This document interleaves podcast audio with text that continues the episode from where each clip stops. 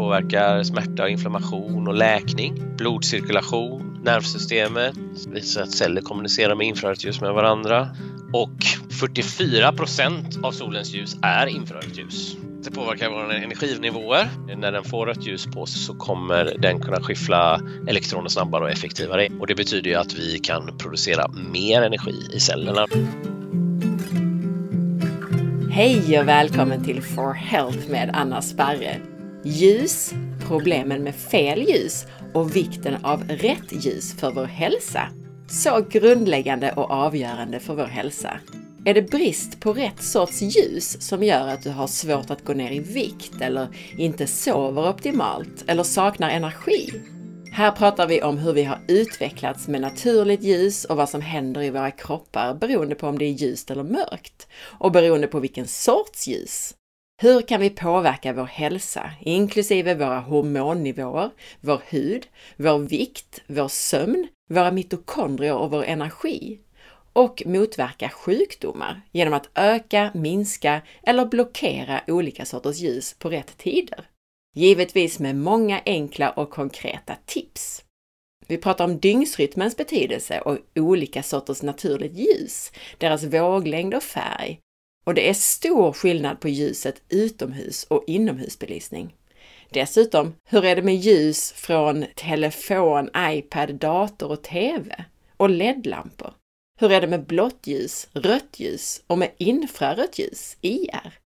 Missa inte att du kan vinna rödljuspanel eller blåljusblockerande glasögon från Biohacking Collective genom att gilla och dela informationen om det här avsnittet på Instagram denna vecka, så snart du kan. Lyssna i slutet av avsnittet om du vill veta detaljerna kring hur. Och du har väl inte missat att du har 15% rabatt med kod SPARRE på biohackingcollective.se. Jag finns på facebook.com forhealth.se och på Instagram som asparre. För att kunna producera en gratis podcast så behöver jag din hjälp att hålla den synlig. Gilla inläggen när de dyker upp i sociala medier och dela gärna med dig av avsnittet i en Facebookgrupp, på Instagram och till vänner. Och gå in och lämna din recension av podcasten i din podcastapp. Tusen tack! På forhealth.se hittar du mina e-böcker och du kan gå min distanskurs om du vill få grunderna kring kost, hälsa och viktnormalisering. Och så kan du boka mig som föreläsare, både online och på plats. På forhealth.se kan du även anmäla dig till nyhetsbrevet som kommer ungefär en gång per månad. Välkommen Daniel! Tack så mycket, kul att vara här. Ja, verkligen kul. Vi har pratat länge om att uh, ha dig med i podden. ja, jo, vi har snackat ett tag. Det var kul att det blir dags här äntligen. Och för de som lyssnar som inte vet vem du är, kan du berätta lite? Jag heter Daniel Larsson. Jag är medgrundare till Biohacking Collective. Jag började min resa hälsa, egentligen i ohälsa tror jag som många gör eh, när man börjar med hälsa. Liksom. Man bör, det börjar med att man mår dåligt och att man vill fixa det hållit på och labbat sedan jag var 20 år typ. Eh, med liksom träning, tillskott, bygga muskler. Klassisk killgrej kan jag tänka mig. Eh, men min riktiga resa började väl runt 2010. Liksom där, dålig hälsa, dålig relation till mig själv, till andra. Jag skulle nästan kunna säga att jag hade någon form av livskris. Där jag, liksom, jag hade inte hittat riktigt min grej, jag hade blivit överviktig. Jag tyckte inte livet var så roligt. Och eh, här började det. Jag började med keto. Eh, liksom lite som en gateway drug till biohacking. ja, och jag gick ner väldigt mycket i vikt men jag märkte också att jag blev liksom fokuserad, jag blev taggad på livet. Och i detta så bestämde jag mig någonstans för att börja studera. Eh, så jag började studera till ingenjör och eh, det var det här egentligen den riktiga biohackingresan började kan man säga. Man kom i kontakt med vetenskapliga studier och jag började nörda och labba med mig själv det var mycket fokus på liksom minnesträning, eh, hur kan jag studera snabbare, hur kan jag liksom prestera bättre. Så någonstans där så dök jag på begrepp, begreppet biohacking. Jag lyssnade på en podd med Joe Rogan tror jag 2013 och där dök Dave Asprey upp. Och då kände jag väl, oj, det där har jag hållit på med hela mitt liv. Jag visste inte att det hette biohacking. vad häft, vad fett liksom. Ja, så här öppnas ju typ en hel värld upp med liksom massa studier, tillskott, appar, böcker, eh, liksom det fanns allting och jag gick väl all in i det liksom. Trodde att jag behövde köpa allt och göra allt. Liksom, eh, allt från vattenrening till jordning till eh, rödljusterapi terapi till eh, ozon, ja men du vet, you name it. Liksom hänga upp och ner, meditera, yoga, andas. Det var jättetransformerande för mig måste jag säga och såklart gjorde det till att jag, mina studier gick bra. Jag tog en master. Jag hade mycket problem tidigare kring liksom så här små inflammationer, eh, förkylningar, allergier. Jag har liksom haft problem hela mitt liv, värk. Eh, och I allt det här labbandet så liksom började jag liksom, ja, du vet, keto, paleo, började jobba mycket med fasta och lyckades i stort sett få bort alla de här grejerna. Det har varit en eh, lång resa. Sen 2020 så gick jag ur en relation och då insåg jag att jag behövde fokusera mer på personlig utveckling och den inre resan. Så att sen dess har det varit mer yoga, meditation, försöka möta mig själv, mina rädslor, förbättra relationen till mig själv och andra och göra arbetet liksom. Och försöka implementera allt jag har lärt mig och givetvis fortsätta vara nyfiken. För de som lyssnar som inte är helt insatta i allt det här, du sa keto, då menar du en ketogen kost, eller hur? En sån superstrikt lågkolhydratkost egentligen? Precis. Och sen så sa du då att du, dina resultat där, du har blivit av med inflammation, du har blivit av med värk, du har gått ner i vikt, du har blivit av med övervikt, du är mer klartänkt och så vidare. Vilka mm. är de viktigaste biohacksen som du har gjort då för att uppnå det här? Oj, oj, oj, ja, det, det, är så svårt att säga, men, för jag har gjort så mycket grejer. Men vad, vad, liksom, vad jag märkte som var väldigt stort för mig när jag väl när jag började då, som verkligen funkade väldigt bra för min mage, det var ju periodisk fasta. Jag, jag körde det i väldigt många år och det, det kändes ju som att det var helt supertransformativt. Sen måste jag säga en annan sak som är väldigt bra som är bara så här, skippa alkohol. Sen eh, det var ju också så här, sluta dricka. Alltså, herregud vad mycket bättre man mår. Och vad mycket andra intressen man får i livet, liksom, vad mycket grejer som händer när man, när man, är liksom inte, man tar bort ett socialt sammanhang och det, då efter ett tag så kommer man ersätta det med någonting annat. Liksom. Mm. Och mm. hitta, lik, hitta likasinnade. Och när du säger periodisk fasta, är det ett dygn, är det 16-8? Vad är det som du har använt dig av? Jag använder 16-8 i säkert, ja, jag har säkert använt det i tio år eh, från och till mer eller mindre. Men sen så under en period då la jag också in mycket så här tre dagars faster, 24 timmars faster. Jag implementerar det ibland nu men eh, generellt är det väl mest så här, ja, eh, ät inget på kvällen och vänta till lunch. Mm. Det, så 16 timmar fasta över natten ja, ungefär? Ish, ish liksom. Det är också där, det, det, det beror lite på vad jag ska göra. Ska jag inte träna kanske jag fastar längre. Ska jag träna så kanske jag inte fastar så länge. Men den har ju verkligen varit eh, super för mig. Vi har också gjort avsnitt om biohacking ganska nyligen. Men vad är din definition av biohacking för den som inte känner till begreppet? För mig är det lite som ett operativsystem om man ser livet eh, så här att man liksom försöker få in alla delar eh, som kost, hälsa, träning, relationer, arbete och verkligen försöker jobba och optimera på alla delar och liksom få en helhet kring hälsa. Ja, men som perspektivet holistisk hälsa men kanske liksom i en ny tappning och kanske en lite extremare form. Okej, okay, så att någon form av optimering på hälso, många hälsoplan egentligen? Ja, precis. Eh, och väldigt viktigt att få in alla hälsoplan för att det ofta när vi pratar om hälsa så glömmer vi kanske relationer och familjer och eh, alla de här bitarna. Den inre resan, vem är jag? Varför är jag som jag är? Och hur kan jag, vad är, vad, vad är det jag behöver förbättra eller liksom i relation till andra exempelvis? Det är jätteintressant att du tar upp detta för nästan alla intervjupersoner som jag har haft för ett antal år sedan och som kommer mm. tillbaka i podden. Nu mm. är det mycket mer fokus på, alltså alla inser ju det, man börjar med sin kost och sin träning och sin sömn och så vidare. Och nu så handlar det om meditation och personlig utveckling, hitta mm. sig själv och jag håller helt klart med. Jag är själv mm. eh, på samma resa kan man säga. Mm, vad härligt. Det var ju lite grann om, om eh, biohacking och, och din resa där, men vi ska ju fokusera på ljus idag och mm. problemen med fel ljus och vikten av rätt ljus för vår hälsa. Just det. Och det är ju bra att vi pratar lite om biohacking, för man kan ju verkligen biohacka sin hälsa med ljus också, med rätt ljus. Precis. Låt oss börja från början där då. Berätta om hur vi har utvecklats med naturligt ljus och vad som händer i våra kroppar beroende på om det är ljust eller mörkt. Man kan väl säga att allt liv på jorden styrs av solcykeln. Och vårt eget system för detta kallas för cirkadisk rytm. Det är vår biologiska klocka. Den påverkar hur vi mår och hur vi presterar.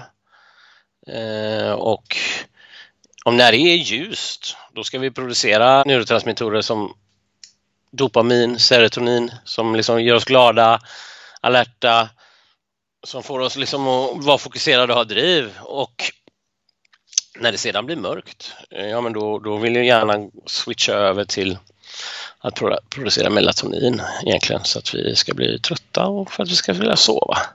Allt liv på jorden är anpassat efter den här solcykeln egentligen.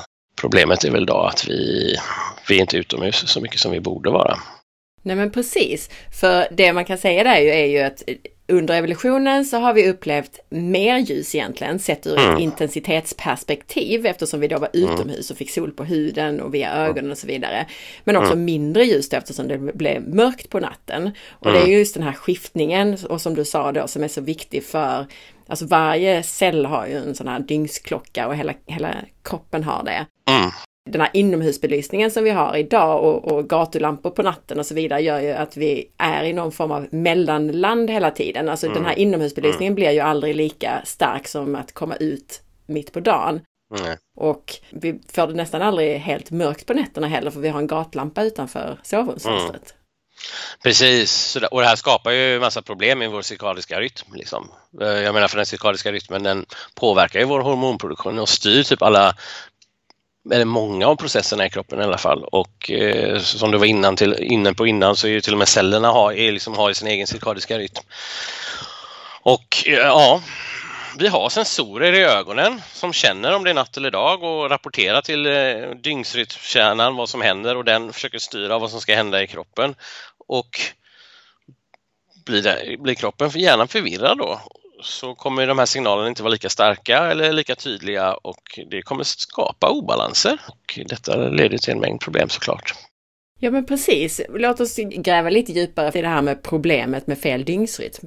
Vad säger du om det? Ja, men först får man ju gå så här, okej, okay, vad är en normal dygnsrytm? Ja, men det är väl typ att man vaknar eh, någon gång när solen går upp. Man ska egentligen vakna med en ganska stor kortisolspik som höjer blodtrycket och som väcker en liksom. Mm.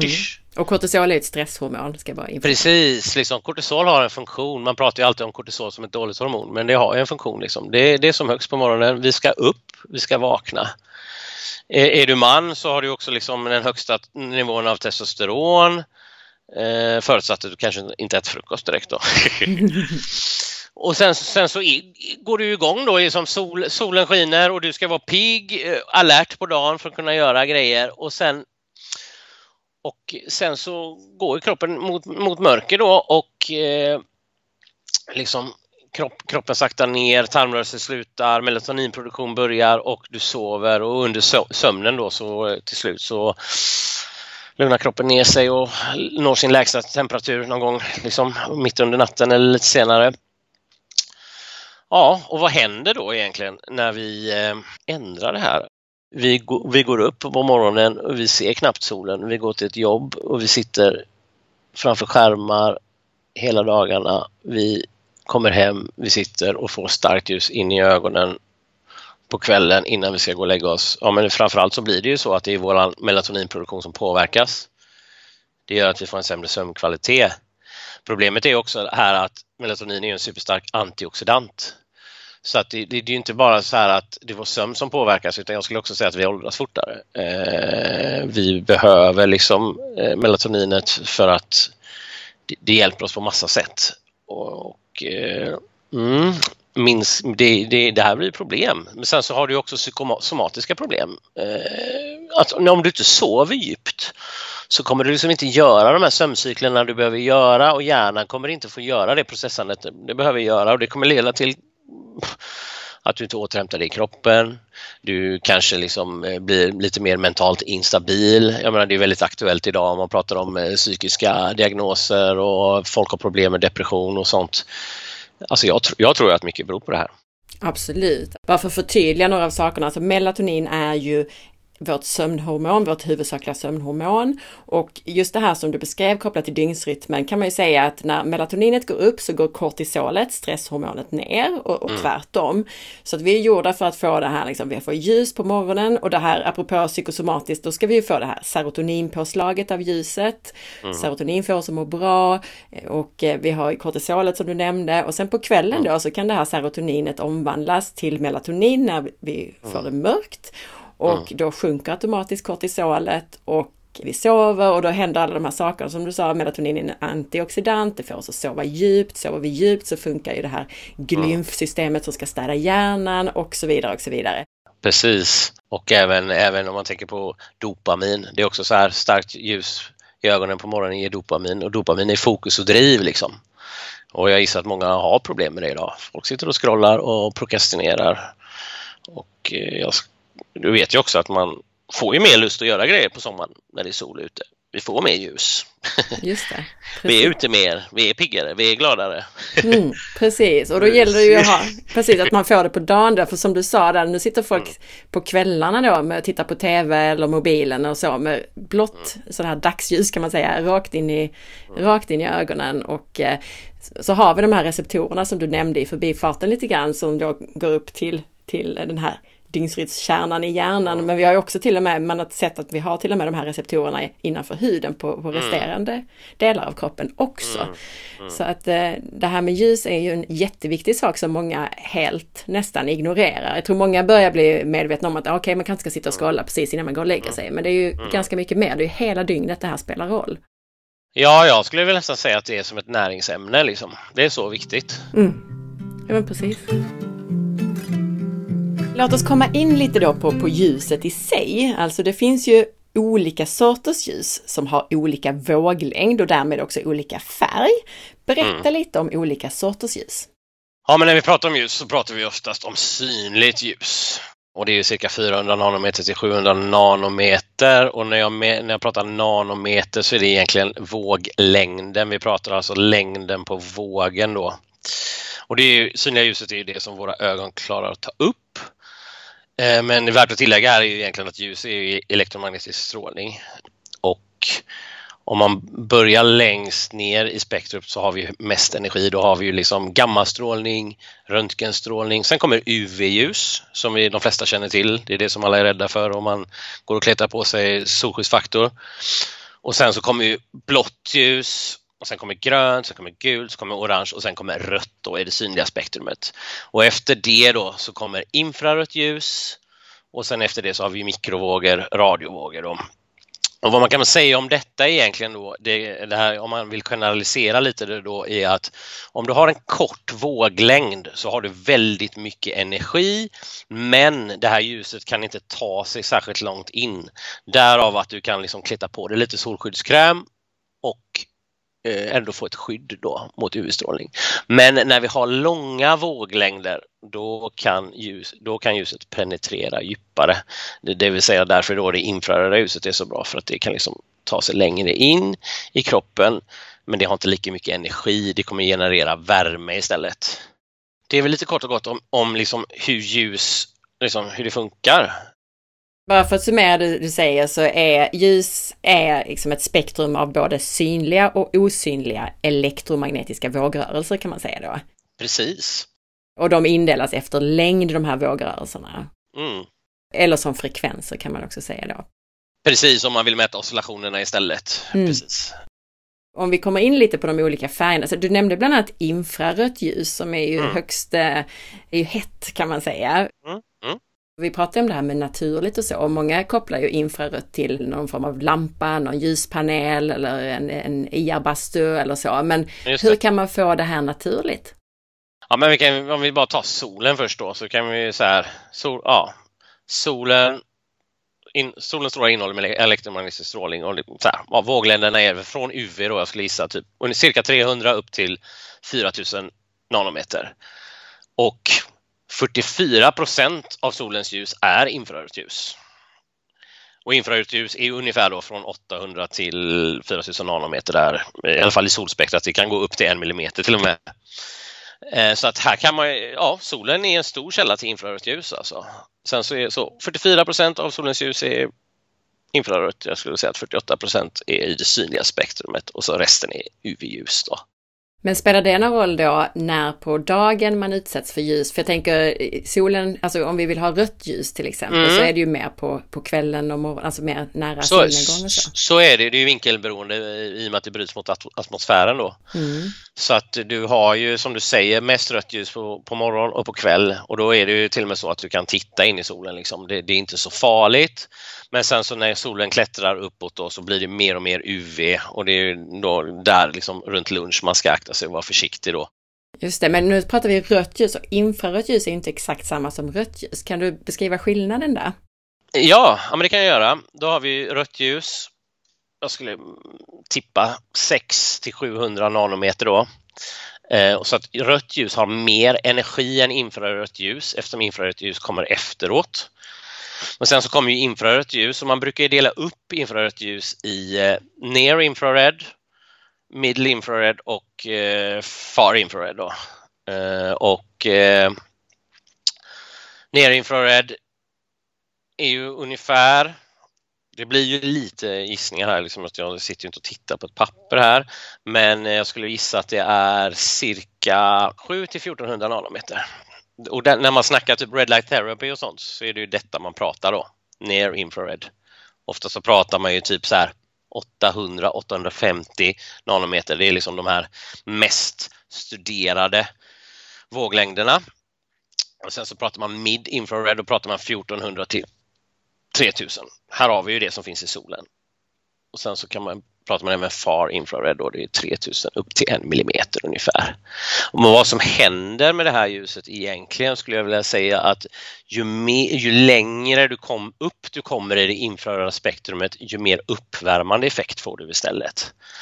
Så att när du har rött ljus då kommer du få en eh, ganska mycket vi kommer säkert prata om det lite senare, jag kan gå in på det lite senare, men det kommer vara mer fokus på cellulär hälsa. Eh, och, när, och samma sak i infrarött ljus, men sen så liksom sker det, man kan säga så här att vid en viss nanometer så kommer vatten, kommer ljuset börja absorberas mer av vatten, vatten i kroppen och då kommer det ge en mer uppvärmande effekt som sätter igång andra processer.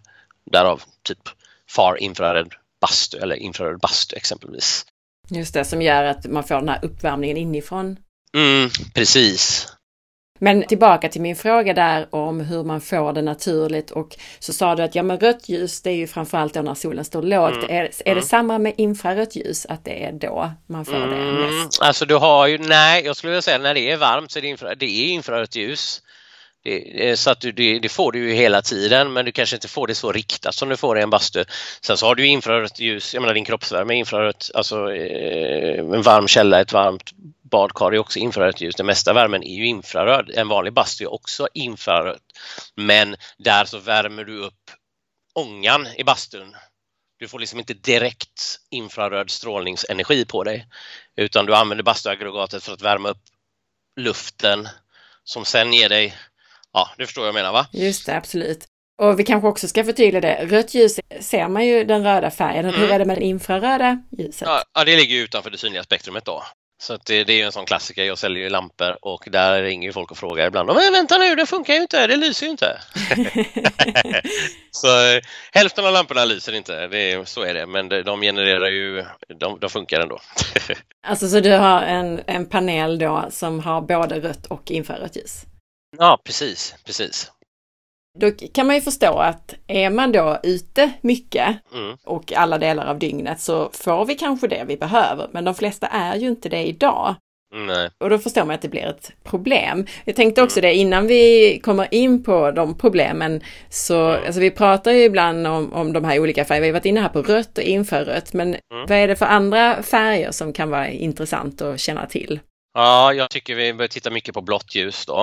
Eh, dels när vi pratar om cirkadisk rytm och de här mellan, mm, melanopsinreceptorerna, de är extra, som vi pratar om i ögonen där, eh, som liksom styr våra dygnsrytm, de är ju extra känsliga för blått ljus och blått ljus innehåller väldigt mycket energi. Eh, liksom korta våglängder, mer energi. Och dels då så kommer ju, när vi får blått ljus på kvällen som vi pratade om innan, melatoninproduktionen går ner. Sen har vi ett annat problem, mycket energi i ögonen, kan torka ut ögonen och ge ögonskador på lång sikt.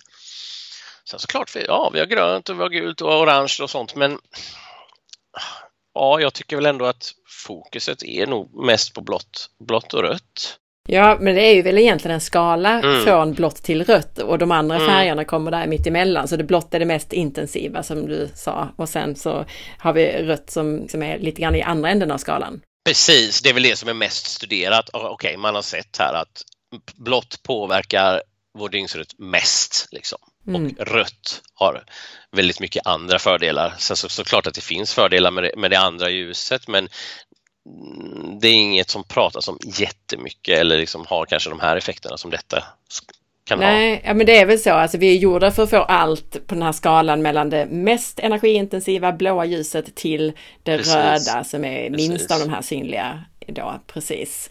Precis. Och då blir det ju så att vi, vi behöver, egentligen behöver vi ju liksom komma ut alla delar av dygnet, men allra viktigast att vi får båda ändarna av spektrumet på något sätt. Mm, båda ändarna av spektrumet. Alltså också så här, det, det, röda ljuset är ju väldigt fint för att det liksom är väldigt läkande och helande och förbereder oss egentligen för att få möta UV-strålning mitt på dagen exempelvis. I vårt samhälle idag så är det ju då lite annorlunda med det här med ljus. Vilka mm. sorters ljus får vi mer av och vilka får vi mindre av? Det känns som vi har touchat på det men det är ju verkligen så här, vi, vi får ju väldigt mycket blått ljus. Alltså vi kan väl börja lite som du sa, så här, ja, samhället har blivit industrialiserat, folk, folk är inomhus eh, på arbetet. Folk brukade jobba ute på ett fält förut. Sen så började man lysa upp eh, gator och lägenheter på kvällarna då så att vi får alldeles för mycket blått ljus. Vi får faktiskt, skulle jag vilja säga, kanske lite för lite UV-ljus till och med. Alla är ju livrädda för UV-ljus. Vi får väldigt mycket UV på sommaren men vi får inte så mycket UV resten av året. Eh, och vi får ju alldeles för lite rött och infrarött ljus då och vi behöver ju alla de här. Jag menar som UV-ljus, ja det är vitamin D men det är också liksom eh, hormoner. Det finns många studier som visar att liksom eh, eh alla manliga hormoner går upp och eh, det är även så att dopaminnivåerna ökar. Så att det, det är jätteviktigt att få rätt ljus. Vi har blivit industrialiserade och elektricificerade, kanske man ska säga. Och jag skulle säga ytterligare ett skifte kom, förutom då att vi spenderar mer och mer tid framför skärmar. Det är inte bara nu är det kontorstid, utan nu sitter ju folk med sina skärmar nästan dygnet runt, åtminstone all vaken tid. Men det är också det här skiftet från gamla hederliga glödlampor till att alla har någon annan form, typ LED och liknande. Ja, det är ju också ett mycket blåare ljus. Lysrörs och LED-ljus är ju ett helt annat ljus än, än de här gamla gula, orangea glödlamporna. Precis! Viljan att spara energi har kommit på en bekostnad skulle jag vilja säga. Mm. En blå lampa är jättebra, den eh, ger nästan ingen värme eh, såklart eftersom den har ingen infraröd strålning då. Men eh, som du sa där, vi, vi får inte fullspektrum. Vi får, eh, vi får liksom ett ljus som är väldigt fokuserat på en smal våglängd och som gör det ännu natur mindre naturligt då. Och sen har vi också de här lysrören som blinkar och det kan också vara stressande så, så att det finns mycket grejer man kan göra där med sin belysning egentligen.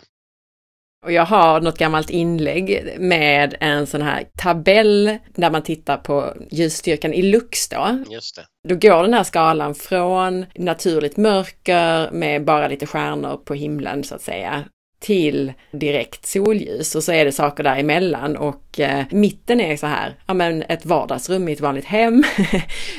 på den skalan ligger också kontorsbelysningen lite ljusare än det och så vidare. Och sen så ljusare än det är då soluppgång och solnedgång på en klar dag. Alltså så att all den här inomhusbelysningen ligger i det här mittemellanlandet som är så stressande för mm. kroppen, alltså den här kroniska lilla stressen. Mm.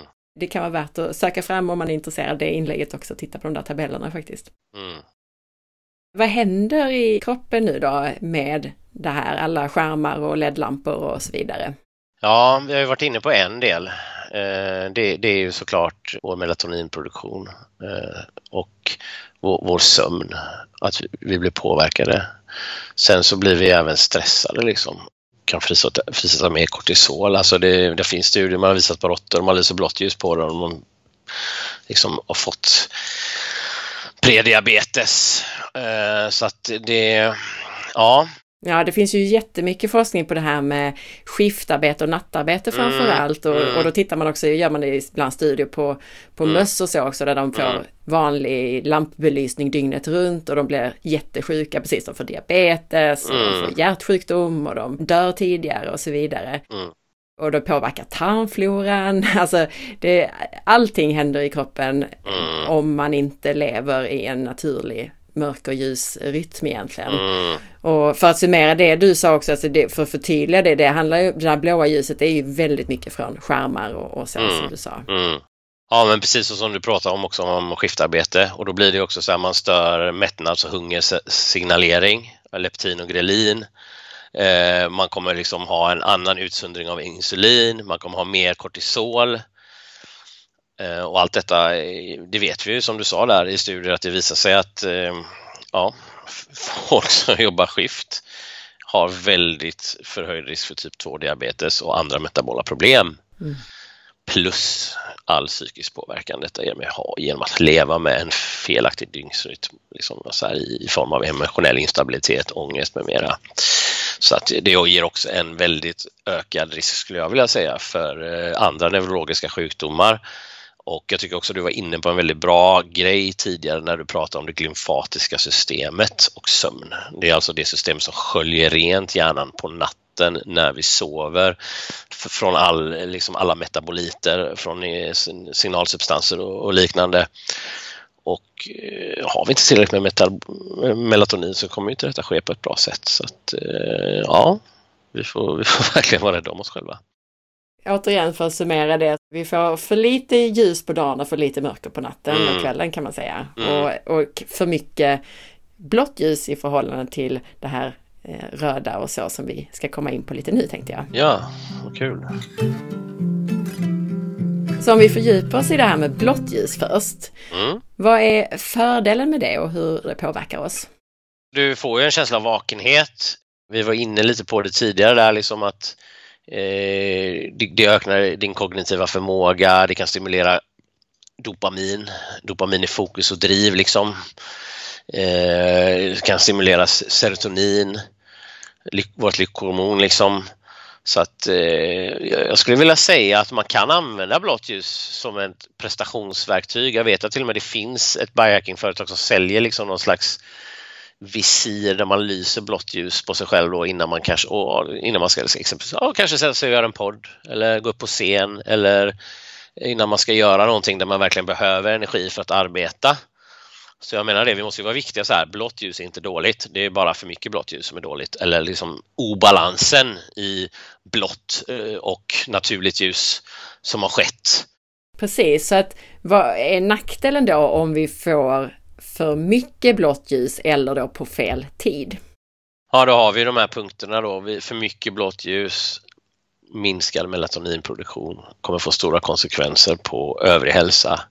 Eh, som vi var inne på där, eh, melatonin är en jättestark antioxidant, har visat sig vara jätte-anti-aging liksom.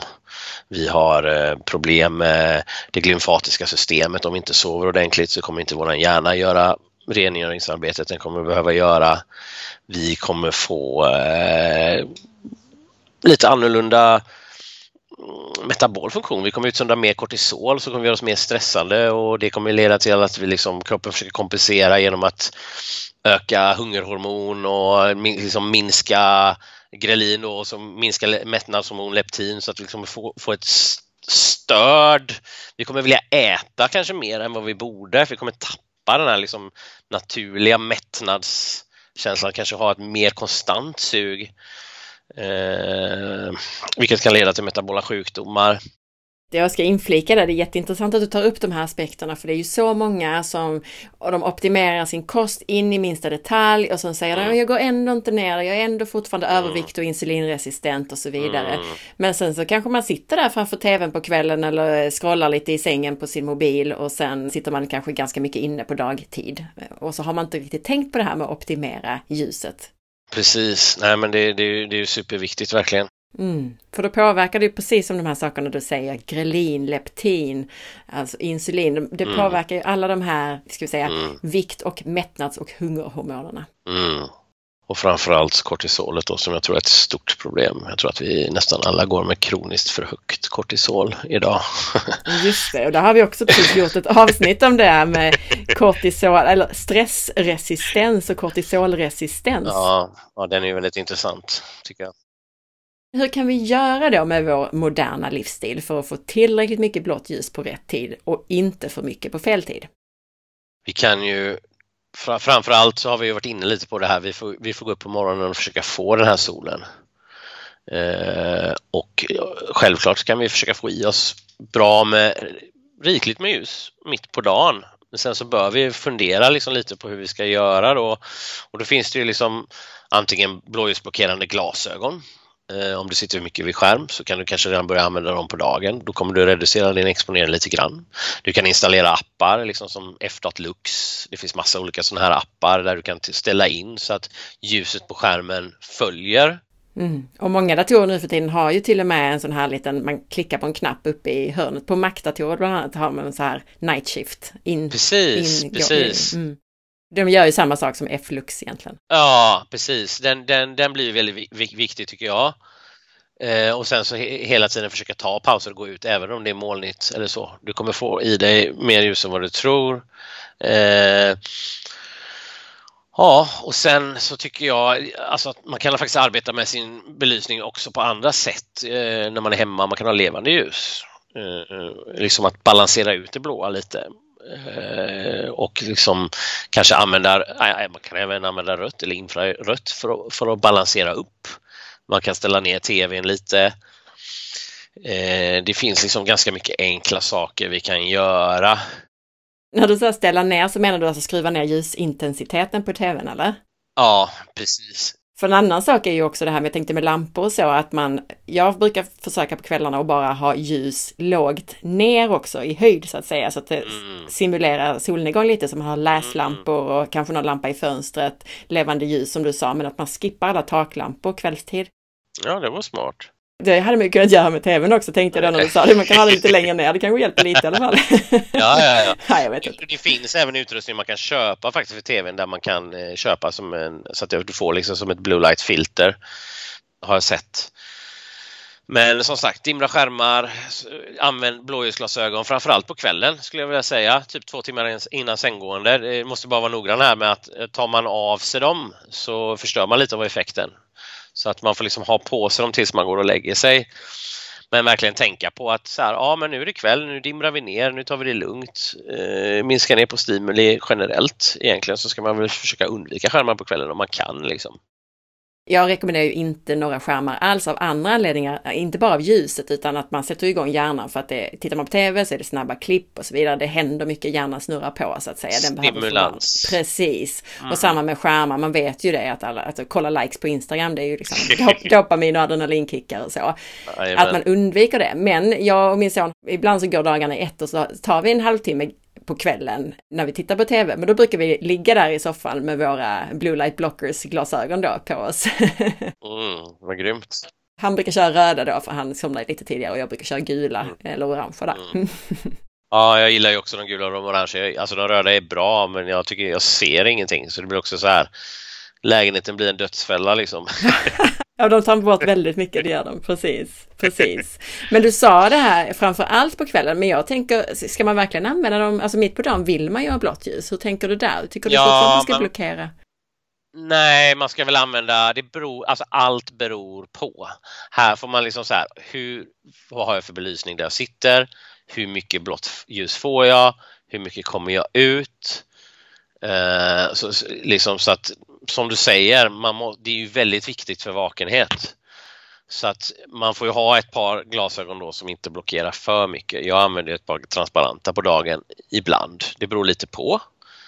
Eh, men de blockerar kanske 40 procent. Jag hade ju aldrig tagit på mig de, de orangea eller de röda mitt på dagen. Det är ju inte bra liksom.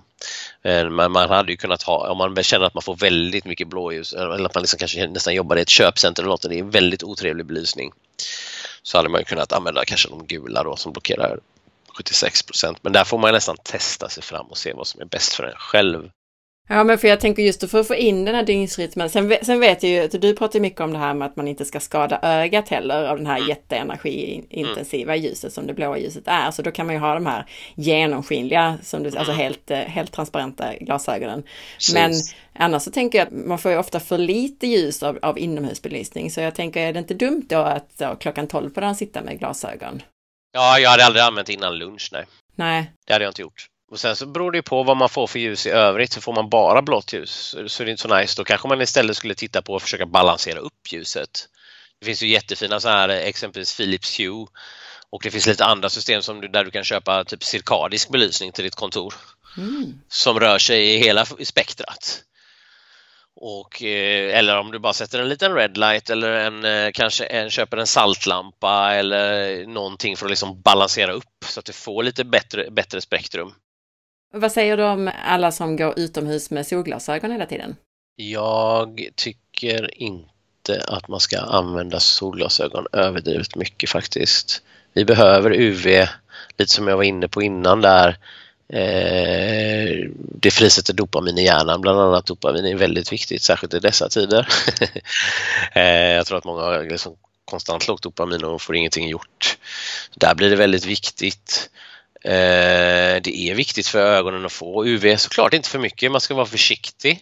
Men jag tänker det blockerar väl en massa av allt det här andra som vi inte, alltså om vi nu går inomhus och så får mm. vi bara blått ljus och mm. dessutom kanske fel intensitet och så går vi ut där vi då ska få hela spektrumet och vi ska få infrarött ljus och så vidare från solen och så sätter vi på oss ett par solglasögon. Alltså då blockerar vi väl allt möjligt, inte bara UV tänker jag. Nej, det gör vi verkligen inte. Vi blockerar inte bara UV som du säger utan vi stänger ut mycket av spektrumet som vi bör få och om vi liksom bara tänker efter lite så här, vad, vad har vi snackat om? Ja, just det, det sitter ju receptorer i ögonen som styr vår cirkadiska rytm. Ja, vad händer om man går runt med solglasögon?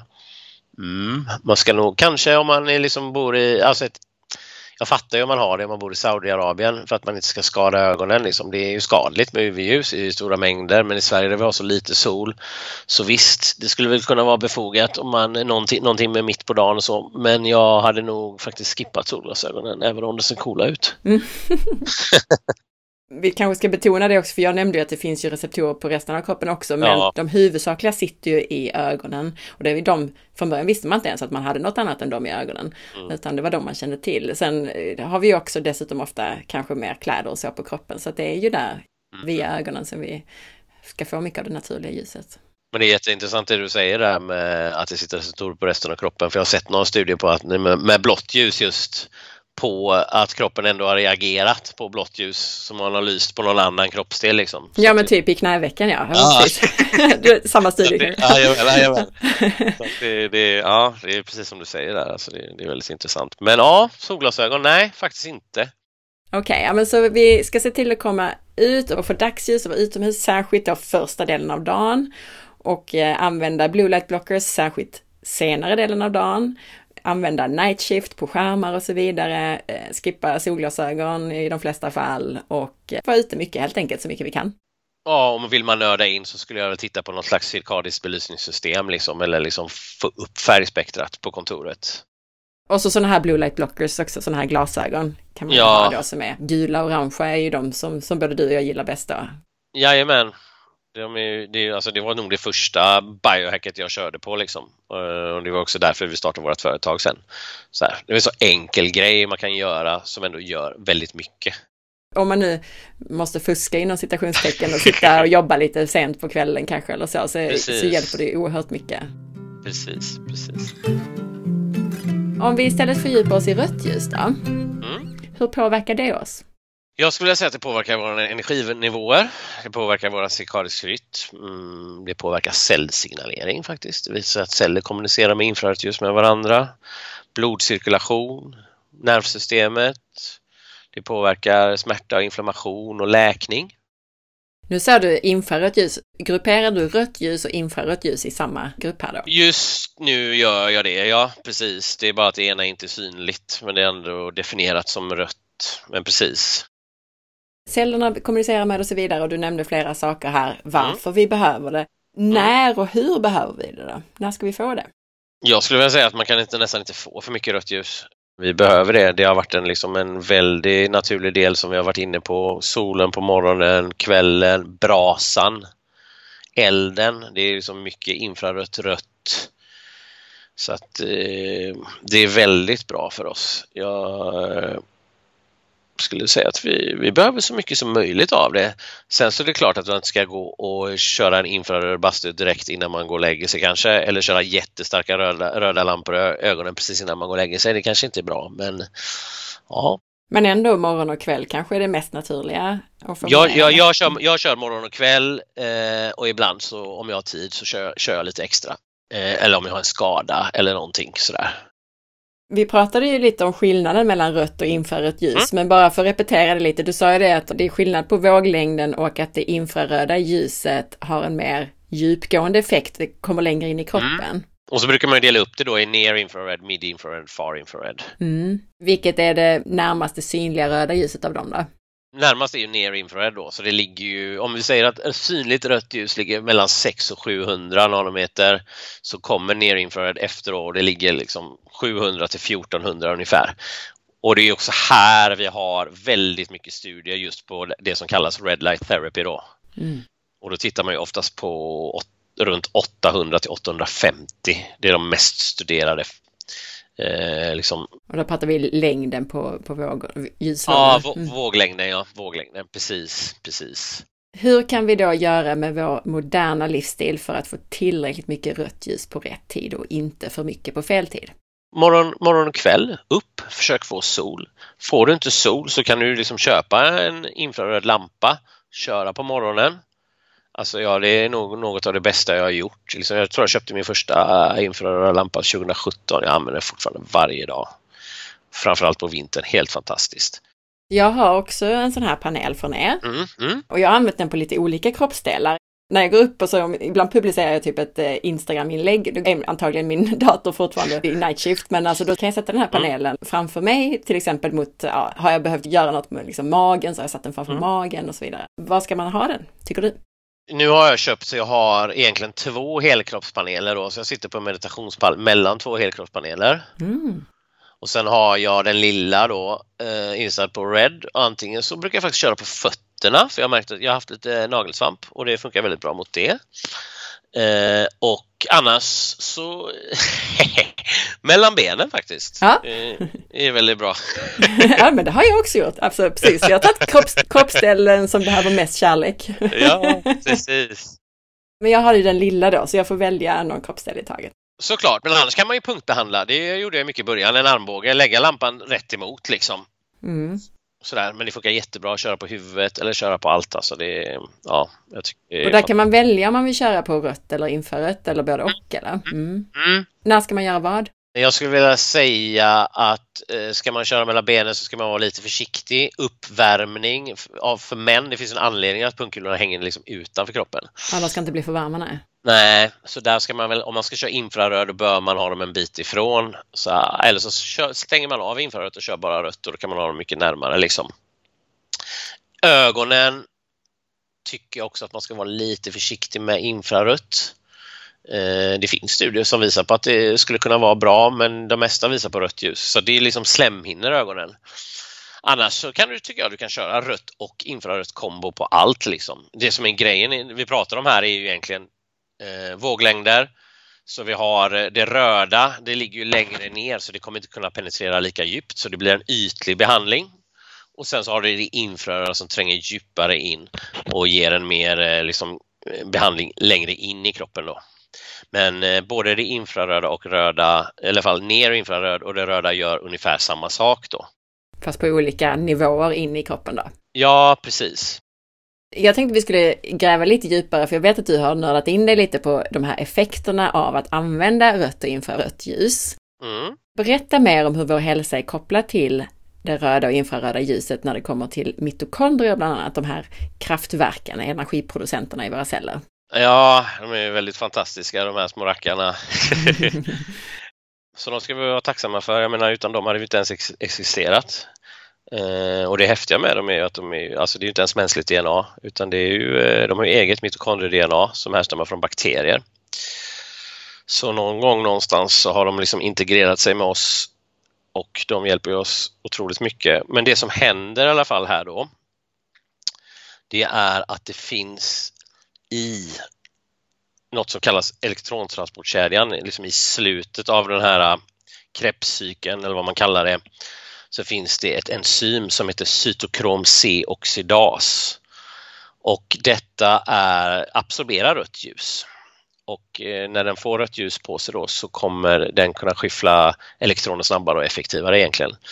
Och det betyder ju att vi kan producera mer energi i cellerna då. Och när vi producerar mer energi i cellerna så leder det såklart till att vi får mår bättre och vi får mer gjort. Eh, liksom i form av, ja, där man lyser, det händer grejer. Det blir också minskad oxidativ stress för att eh, cellerna kan liksom mot, mot, börja producera mer antioxidanter, alltså de blir, de blir mer robusta. Så att man kan säga att vi, vi ökar vår ATP-produktion, vi minskar den oxidativa stressen och sen har vi ytterligare en, en effekt då och det är också påverkan på eh, kvävemonoxid då. Och då har vi egentligen först så är det så här att cytokrom C-oxidas eh, den bromsas ner lite av kvävemonoxid. När, den, när kvävemonoxid binder gärna där. Men när det kommer rött ljus så släpps det här fritt. Och sen så är det även så att det verkar som att rött ljus även påverkar kvävemonoxid genom att öka ett annat enzym som heter nitric oxide synthase. Så det här blir liksom som en positiv feedback loop skulle man nästan kunna säga då, för du får mer energi i mitokondrierna och sen så leder mer energi plus då att du får frigörande av kvävemonoxid och kvävemonoxiden gör ju att blodkärlen vidgas. Och när blodkärlen vidgas så kommer det mer näring fram till cellen och eh, mer syre vilket gör att processen rullar ännu bättre. Så bra för hjärta och kärl också dessutom då? Dessutom, men liksom hela grejen här är ju någon slags att man boostar sin egen energiproduktion då. Vi pratar i podcastavsnitt med Dr. Marcus Getterley pratar vi jättemycket om det här med cellenergi och mitokondrier och vikten mm. av, alltså allting i våra kroppar sker ju med hjälp av ATP, med hjälp av cellenergi. Mm. Mm. Så att att den här effekten den är avgörande för allting, alltså för att cellerna ska kunna, mm. hela kroppen består av celler och bakterier och så mm. då, men allting mm. som händer i våra kroppar är beroende av cellenergi. Mm. Och det här då att den här påverkan på mitokondrierna påverkar ju mm. inte bara, ska vi säga, den energi vi upplever, utan alla processer i hela kroppen. Precis, och det är det som blir så fantastiskt då. Så när man liksom pratar på alla, med alla fördelar med Red Light Therapy så är det bara det här man knyter tillbaka till, precis som du sa. Ska du producera hud? Ja, men det behövs ATP. Ska du tänka? Ja, men det behövs ATP. Ska du producera testosteron? Ja, vi måste ha ATP. Mm, Ska du röra dig? Du måste ha ATP. Så att ja, det här är ju ett superhack liksom. Mm, verkligen. Du nämnde testosteron och det vet jag är också något som du har grävt djupare i när det gäller rödljusterapi och testosteron. Mm. Är det just den här effekten att okej, okay, vi, vi behöver mer ATP och då producerar vi bättre testosteron eller vad är det som händer? Ja, men precis. Det är ju egentligen så att Leydig-cellerna då, de har mitokondrier och mitokondrierna står ju för produktionen av ATP. Och när, de, när, det, när den rullar bättre då producerar vi mer testosteron men sen så har vi såklart den andra effekten som vi pratar också här med kvävemonoxid som är väldigt viktigt här nere, liksom blodcirkulation i tunna små blodkärl och vi behöver få mycket näringstransport dit då för att också kunna göra det här bättre. Men det, det är precis de processerna vi pratar om. Ja. Just det, för Viagra och sånt påverkar väl just de, ska säga, kvävemonoxid och liknande, är det inte så? Precis, den förhindrar ju, det, den förhindrar ju nedbrytningen av kväve, kvävemonoxid va? Ja, just nu vågar jag inte säga om jag säger rätt här, men ja, ja, ja, ja. Finns det studier på rödljusterapi och testosteronnivåer? Det finns lite arbete gjort. Jag hittade inte det via studier. Ja, det finns faktiskt studier gjorda och mycket är ju sådana här djur, djurstudier men också det man ska tänka på här är ju att våra metabola system är väldigt lika. En mus har också mitokondrier liksom. Eh, så att skillnad, jag skulle vilja säga i detta, i detta fallet så skulle, kan man titta på djurstudier skulle jag vilja säga. Det, det är så pass likt. Det, och jag märker av det också. Det är väl också det, jag känner det. Jag, det var faktiskt därför jag köpte en Red Light Panel första gången. Jag tror jag var lyssnade på Ben Greenfield och 2017 och han hade varit med i Men's Health ut något experiment med Red Light Therapy. Och eh, som mätte mätte de eh, hans resultat och, och då blev jag oj oj oj, det här måste vi fixa. Mm. Testosteron är ju superviktigt för kvinnor också. Vi ska ju också ha vår testosteron-spike där så att säga i mitten av eh, vår cykel. Och den ökar, men precis, vid ägglossning ja, och den ökar vår sexlust och den gör att vi mår bra och vi behöver, alltså även om vi inte alls har lika mycket testosteron så är den väldigt, väldigt viktig för oss kvinnor också. Det är som du säger, jag menar för oss män är det ännu viktigare. Jag menar det är, som, det är, det är nästan allt. Så här, hur, hur emotionellt stabil du är, hur glad du är, hur, hur mycket muskler du kan ha på dig och vilket självförtroende du har och liksom, hur du vågar ta för dig av världen. Liksom. Så att det, det, det är superfundamentalt. Och jag menar idag så är liksom Oj, det är så mycket miljögifter, det är dålig mat, det är elektromagnetisk strålning, det är det, det är det, det är det och jag menar våra testosteron, testosteronnivåer sjunker ju alarmerande så att kan vi göra någonting åt det så är det ju väldigt bra. Mm. Ja, nej, det är ju verkligen en, en pandemi av sjunkande testosteron. Mm, precis. Men du nämnde en annan sak här, du sa ju huden här. Mm. Berätta om rödljusterapi kopplat till huden och hudhälsa. Ja, men först om vi bara tar det lite snabbt då så är det ju stimulering av kollagenproduktion. Eh, sen har du ju såklart förbättring av läkning och regenerering av huden. Du har minskad inflammation och eh, du har även liksom att du kan jobba med akne eller liksom förbättrad hudton och jämnhet. Och hur, om vi börjar här med kollagenproduktionen så är det ju det att rörelseterapi har visat sig stimulera fibroblasterna i huden egentligen då. Och det är, vad ska man säga, det, det är typ som celler som är ansvariga för, att, för produktionen av kollagen och elastin. Jag skulle nästan kunna säga att fibroblaster är som någon slags huden är som en matris och fibroblasterna är som en slags byggnadsställning nästan, där man kan väva på kollagen. Jag vet inte om det var en bra förklaring, men det gör att man kan få en tjockare och finare och bättre hud helt enkelt. Och sen så eh, hänger det här ihop då såklart. Eh, förbättring av läkning och regenerering, jo men det är ju helt såklart beroende av kollagenproduktionen minskning av inflammation. Det, handlar, det här handlade ju mycket om att rödljusterapin, eh, ökar blodflöde, vidgar blodkärl, du får mer näringstransport. Du kan komma åt, jag menar, en stor del av åldrande är ju liksom minskat blodflöde. Det är därför hud, en, ja, det är inte bara därför huden blir rynkig men en stor del av det är ju det. Liksom. Jag skulle vilja säga att det är de grejerna som gör att det är så fruktansvärt bra för huden och det är ju väldigt många kliniker som kör på detta nu. Mm.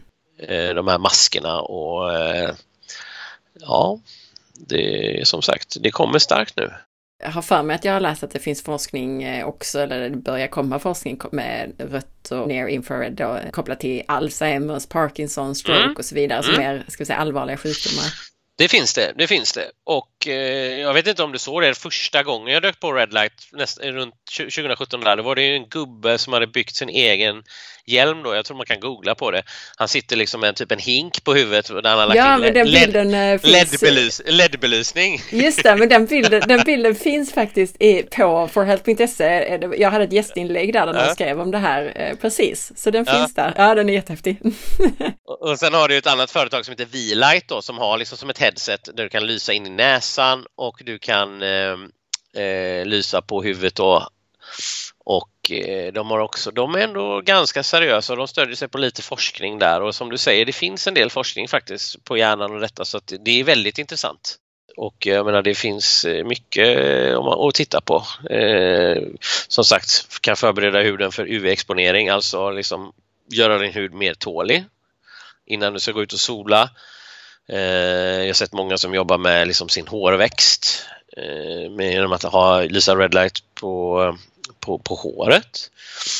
Vissa pratar om sköldkörtel och thymus. Jag har sett någon studie på thymus, eh, att man liksom skulle kunna få den att liksom läka eh, kronisk värk. Eh, finns en del på där det faktiskt man, eh, man, eh, ska vi se, jag kommer inte riktigt ihåg. Jo, men det, jag tror det är något som heter COX-2. Det är ett enzym som involverar inflammation och smärta. Just det, men det är något av de här, det påverkas av de vanliga värktabletterna vet jag. Ja, precis. Mm. Påverkas typ, typ av eh, acetylsalicylsyra och ibuprofen typ. Men även redlight påverkar detta så att det finns liksom lite studier på verk och redlight. Och det, det kanske är ett mycket hälsosammare alternativ även om effekterna kanske inte är exakt samma så är det ändå så här, har man problem med verk så är det verkligen någonting att titta på. Och jag för mig också det här, men eh, apropå då Parkinsons och allt möjligt sånt här, att, eh, Mm. att man har, har tittat lite på nybildning av nerver och nervsynapser och Mm. så. Mm. Det, är, alltså det är väldigt intressant. Mm. Särskilt om man vill hålla sin hjärna fräsch, tänker jag. Snarare då att man kan använda det här i ett ganska förebyggande syfte. Liksom. Eh, att, eh, an- det finns ju, och här ska man ju kanske egentligen då använda, eh, de flesta red lights är ju, är ju, är ju LED. Eh, ska man vara lite mer avancerad och vill jobba med hjärnan så kanske man ska ha laser då. Då kommer man ju mycket djupare men då, då kostar det lite mer pengar. Och vad är era, de panelerna som ni har? Det är ju LED. Det är, LED. det är ju LED. LED har ju blivit så bra. Jag skulle säga när man börjar de här studierna med Red Light Therapy eller Low, laser, low Level Laser Therapy eller Photobiomodulation som det heter om man söker typ på PubMed eller något sånt där. Så var det uteslutande laser för LED-tekniken var så dålig men nu har LED-tekniken blivit bättre och bättre och bättre. Eh, men fortfarande så kommer man liksom inte riktigt upp i de effekterna men det kostar ju liksom, vi snackar vi kanske 50-60 tusen istället mot några tusen lappar. Mm. Och effekterna med LED är ändå väldigt, väldigt bra. En annan sak som jag funderar på, jag har för mig också att jag läst om den här sortens ljusterapi och påverkan på mikrobiomet, alltså tarmflora och andra, ska vi säga annan mikroflora i kroppen. Stämmer det också? Ja, men det känns ju som att i alla fall eh, tarmarna skulle ju må bra om du kör NIR på magen eller, eller sådär så kommer du, du kommer ju öka blodflödet. Du kommer ju få i, liksom i, liksom i, i cellerna i tarmslemhinnan kommer ju bilda mer tarmslem eller liksom en bättre intaktare hinna så det kommer ju, det kommer ju ge dig fördelar, det, det är jag ganska säker på. Sen om det finns studier på det, det vet jag inte men det, det, det, det gör det säkert. Jag tror att sist jag var inne och tittade så var det typ kanske ja, 60 000 studier på Red Light eller någonting.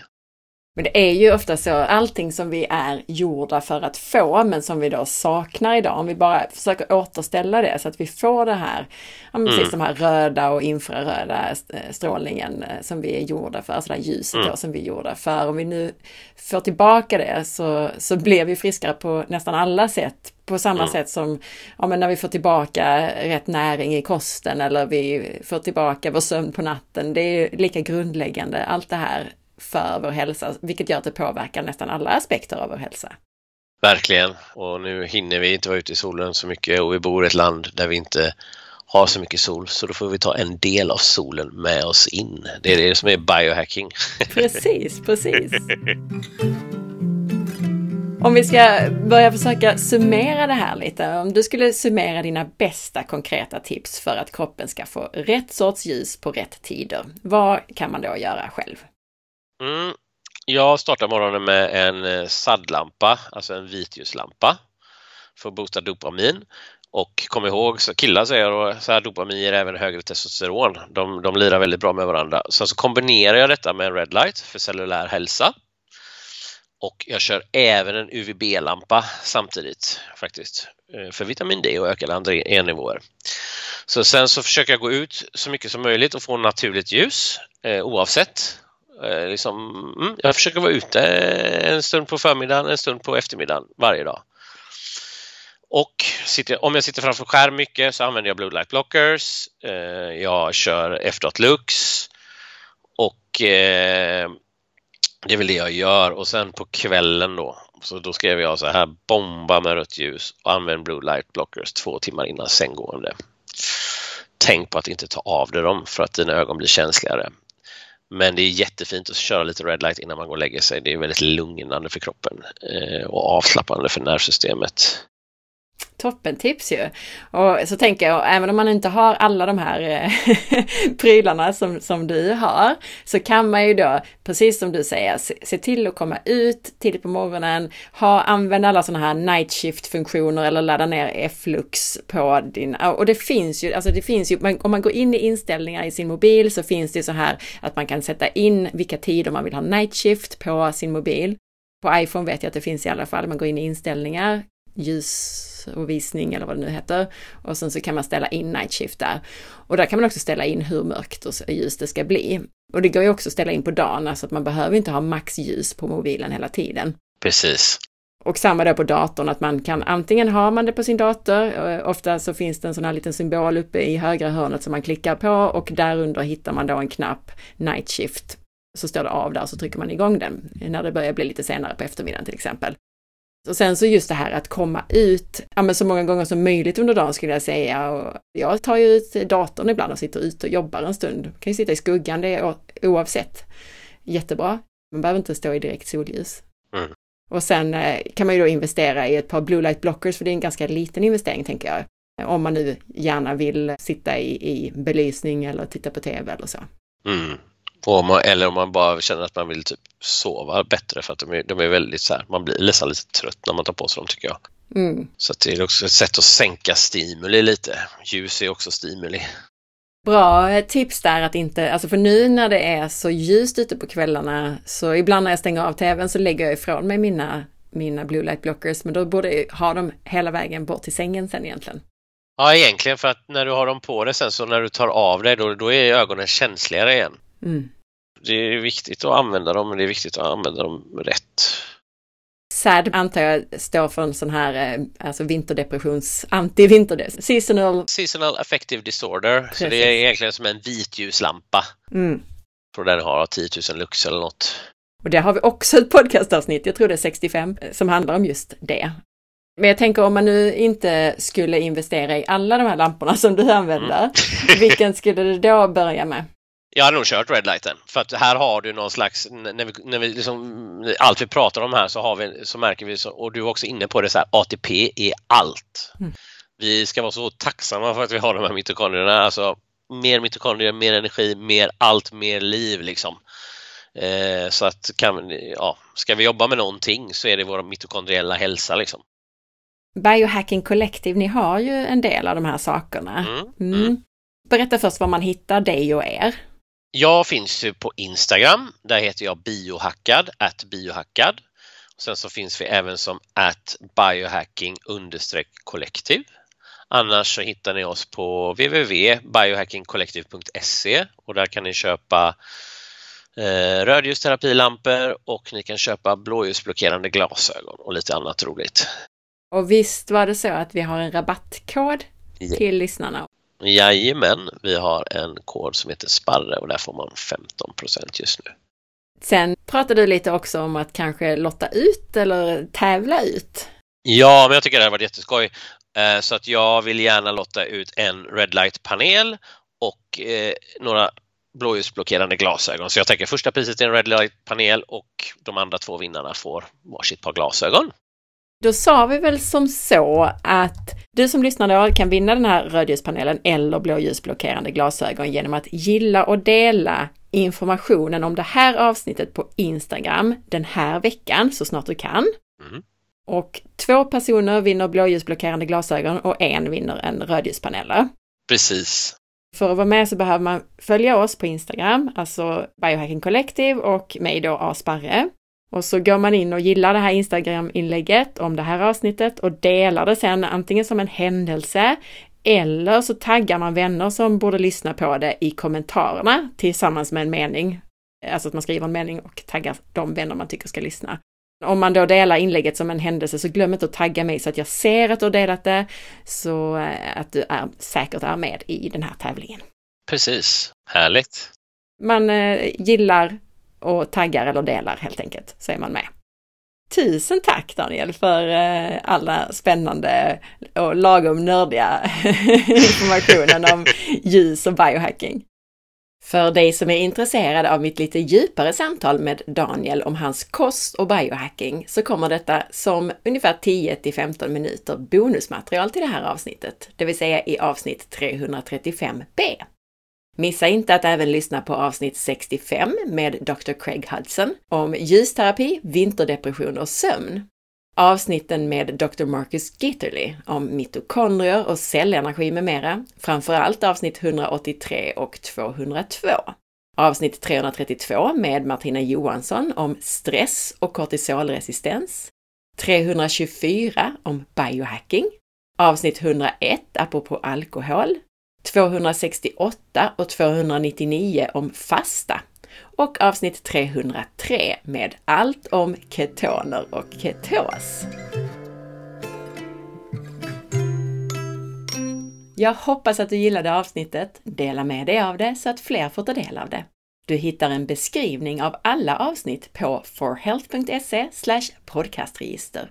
Och är du ny med att lyssna på podcasten, missa då inte avsnitt 300 som heter Börja här och som guidar dig rätt.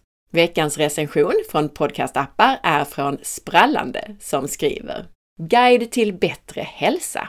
Jag har följt Annas podd i sju år nu och oj vad jag har lärt mig att förstå min egen kropp och vad jag behöver göra för att må så bra som möjligt, både mentalt och fysiskt. Rekommenderar alla som vill ta ansvar för sin egen kropp att lyssna. Från Sara. Följ med på facebook.com forhealth.se där du kan hitta avsnittsinformationen till det här avsnittet som du kan dela och där du flera gånger i veckan hittar nya hälsotips. Och glöm inte att lämna en recension i din podcastapp. Följ också mig på Instagram via asparre och titta in på bloggen på forhealth.se. Ha en fantastisk dag! Vi hörs snart igen. Hej då!